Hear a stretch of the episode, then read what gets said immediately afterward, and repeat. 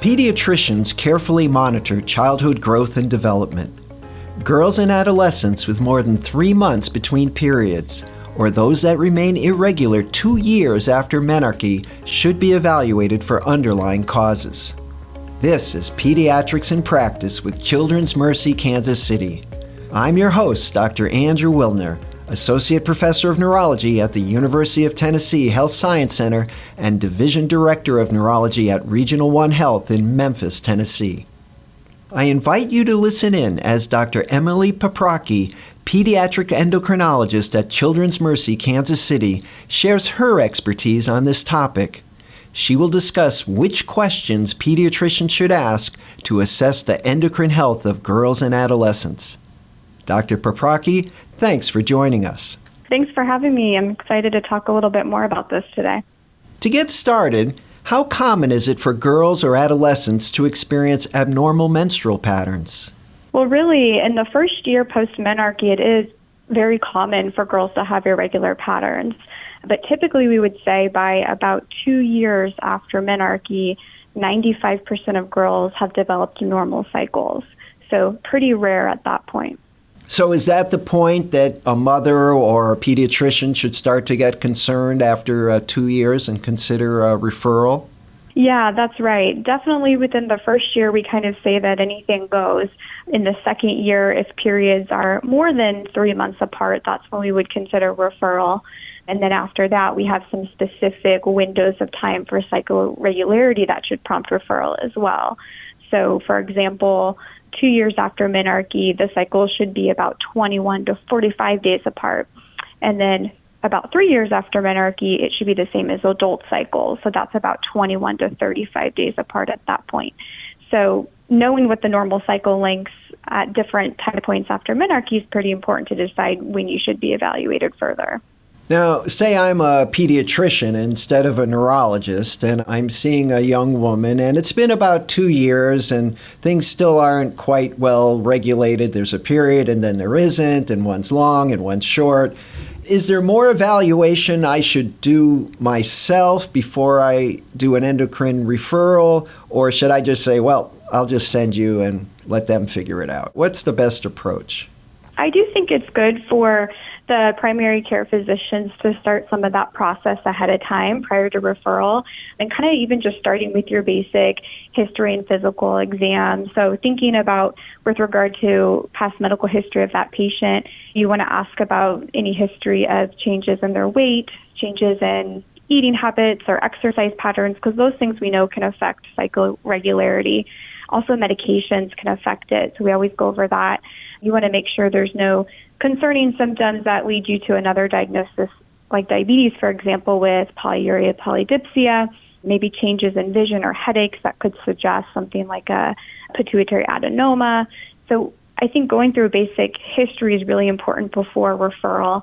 Family history is also important too and can kind of give you some clues. So, asking about any women in the family who maybe had irregular periods or diagnoses of polycystic ovary syndrome, for example, which is a common cause of irregular menstrual patterns.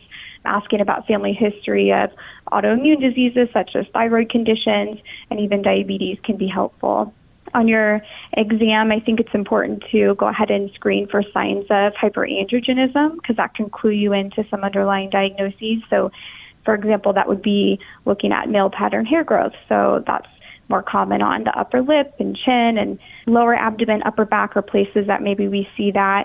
Looking for things like severe acne, looking for signs of insulin resistance on exam, such as acanthosis nigricans, can be helpful. And some primary care doctors do prefer to start some of the laboratory evaluation prior to referral, which is fine as well. So if you are going to pursue a lab evaluation, we do recommend you rule out pregnancy. You screen the thyroid by getting a TSH. Total and free testosterone levels to screen for PCOS are good. Prolactin level to rule out hyperprolactinemia. We typically look at LH and FSH we do a screen for diabetes with hemoglobin A1C, and then we look at adrenal hormones as well. So DHEAS, androstenedione and 17 hydroxyprogesterone are the common ones that we do on our initial screening. So some primary care doctors do this workup before referring, others do not. It's not a requirement either way, but those are some of the things that we start off with. Wow, it sounds like it's a pretty wide differential.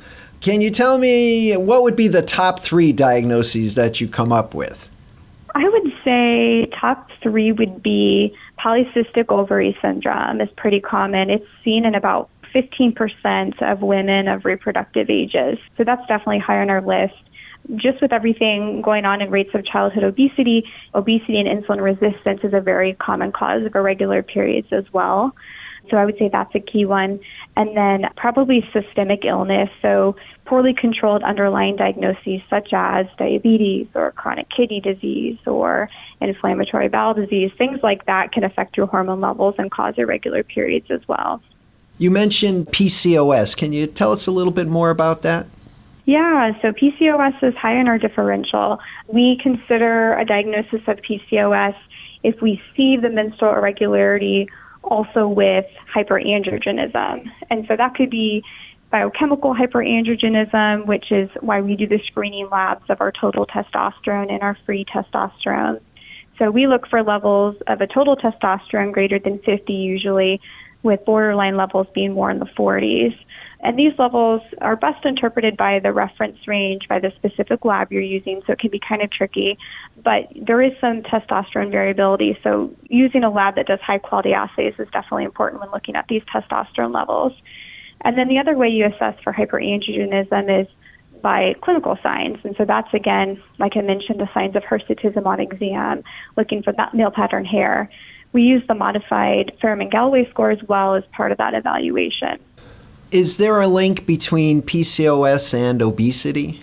There is a connection between the two. There's kind of mixed opinions on what causes what, but there's definitely a relationship between specifically insulin resistance and then ovarian hyperandrogenism. So they kind of are like a vicious cycle that feed into each other.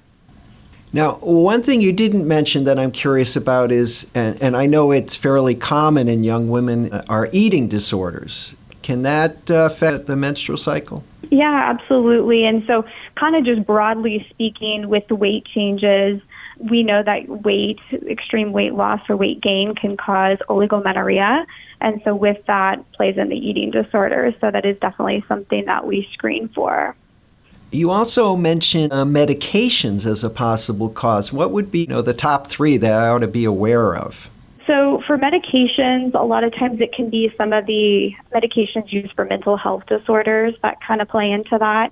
So, one example could be if a kid was on risperidone, for example, that we know can cause problems specifically with prolactin levels. And so that can lead to hyperprolactinemia, which can cause periods to stop.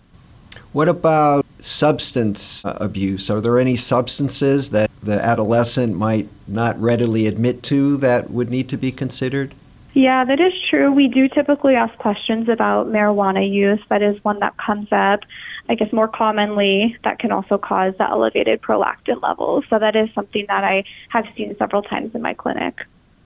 So, as a pediatrician in general practice, how often am I going to see irregular periods in, in young women? What do you think is the percentage roughly? So after it's been about two years post menarche is when we expect them to be normal. So at that point, about 5% of girls may have irregular periods.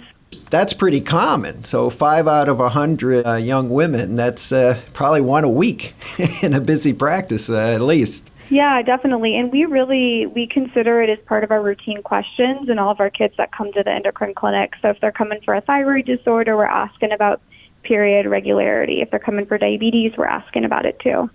Well, Dr. Paprocki, which important takeaways would you like to uh, emphasize for uh, pediatricians? I would say that really to keep in mind, again, I've said this a few times now, but in the first one to two years after starting periods, it is very normal for girls to have irregular cycles. And so at that point, we don't really recommend pursuing big evaluations or referrals. So it's very reasonable to have patients keep track of their periods, wait and see if they normalize over time before you pursue an evaluation and before starting treatment to normalize the periods as well. But really, after that two year mark is when we say, okay, now the majority of girls should have normal cycles. So if your patient is not, that's definitely time to start looking into some lab evaluation and considering referral to pediatric endocrinology. Well, that sounds like great information and should put a lot of uh, doctors and uh, patients and their parents at ease. And uh, things may just get better before they even need to see you. That's right. Dr. Paprocki, thanks very much for this informative discussion about menstrual irregularity in girls and adolescents. Thank you for having me. That concludes this episode of Pediatrics in Practice. For more information, please visit the Common Endocrinology Conditions page on the Children's Mercy website, www.childrensmercy.org. I'm your host, Dr. Andrew Wilner. Thanks for listening.